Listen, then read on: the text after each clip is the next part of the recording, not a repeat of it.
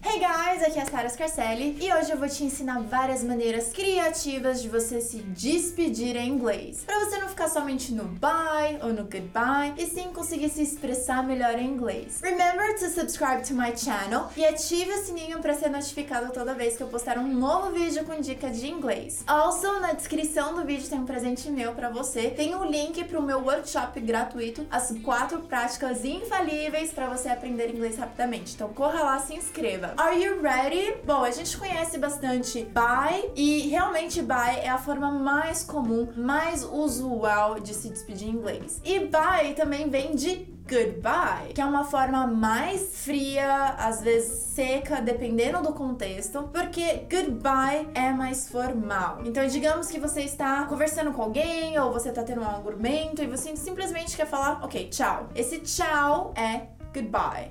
Goodbye, Chandler Bing. Uma outra maneira de você se despedir de alguém é que nem nós fazemos no português, nós dizemos se cuida, né? Ou te cuida. Em inglês, take care. Repeat after me. Take care. Falando pausadamente. Agora falando com mais naturalidade, você não tem esse segundo k do take. Só fica de uma vez só, porque tem o k do take e tem o k do care. Então a gente vai ficar com um só, vai ficar take care. Repeat after me. Take care. Take care. Uma outra maneira é o famoso see you. See ya. See you, na verdade, é mais comum ainda com a pronúncia do ya. See ya.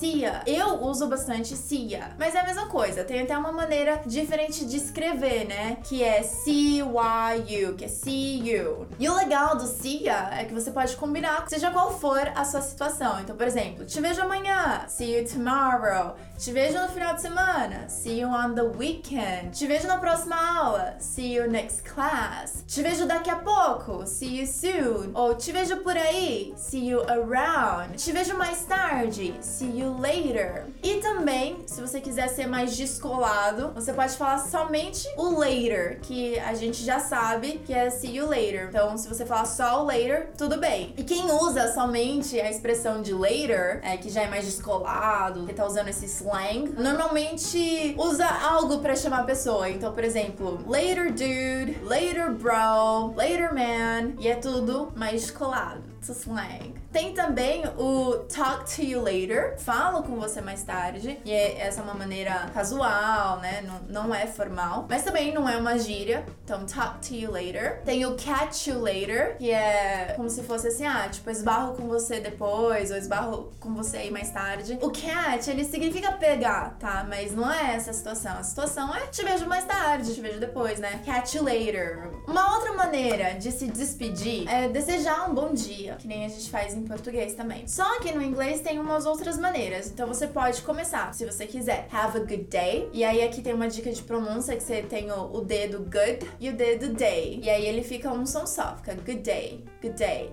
Have a good day. Have a good day, honey. Tem um muito comum, é have a good one, que o one faz referência ao day, então have a good one. Tem também o have a good evening, se você quiser ser bem mais específico. Good evening.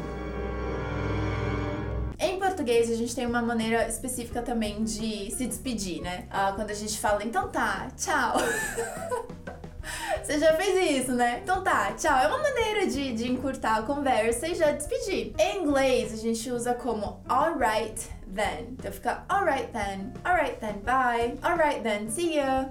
Alright then, talk to you later. E aproveitando o assunto, você também pode fazer combinações com tudo que eu te falei aqui. Então, por exemplo, alright then sempre tem um, um bye ou um see you, sempre tem uma combinação. Só que todas essas maneiras que eu já te ensinei, que a gente passou aqui, também podem ser feitas com combinações. Então, por exemplo, você pode dizer see you, bye. Ou você pode dizer talk to you later, bye. E você pode ficar fazendo essas combinações. E depende só de você, o que você tá sentindo no momento. E aproveitando que eu falei bye, vale contar também que tem uma expressão, só que ela é de uma certa forma infantil, porque são as crianças que mais usam ou você usaria com uma criança, que é o bye bye. Porque bye bye é um pouco mais delicadinho. Então, por exemplo, eu com minhas sobrinhas poderia dizer bye bye. Já vi sim adulto falando também, mas é com aquela conotação que eu te falei, ele é mais delicado, ele é mais infantil sim. Tem uma outra forma de pronunciar também, que é o b. Ao invés de falar bye, fica como b. Bye bye. Bye ok? E esse é o que eu mais ouvi os adultos falarem, bye bye. Bye. Além disso, a gente tem outro slang, que é quando você é mais descolado, se você quiser usar essa gíria, você pode dizer peace. Peace significa paz. Então é como se você fosse desejar paz e já uma mistura de paz com fui, sabe? E normalmente o que, que eles fazem? Eles batem assim no peito duas vezes, tipo, e faz o sinal da paz e fala peace. Então, vamos lá. Peace. Aí tem também o peace out, que é literalmente tipo fui. Então, peace out. Eu, eu sempre dou risada porque não é algo que eu uso, mas é sim, sinceramente, comum, porque é uma gíria, né? Então é comum lá entre eles, se for o estilo da pessoa, né? Então, se for o seu estilo, se você se identifica, pode usar. E eu vou querer saber também nos comentários, aproveitando, eu quero saber qual que você quer usar mais, porque aqui a dica não fica somente no bye, não fique somente no goodbye. Saiba que goodbye ele é um pouco mais direto, ele é mais formal. Me conte aqui nos comentários o que você achou. E também deixa sua curtida, give me your thumbs up, que ajuda muito nos vídeos. And I'll see you next week or every day on social media. I'll see you then. Bye! não vou usar o bye não, vai. I'll see you then. Peace out.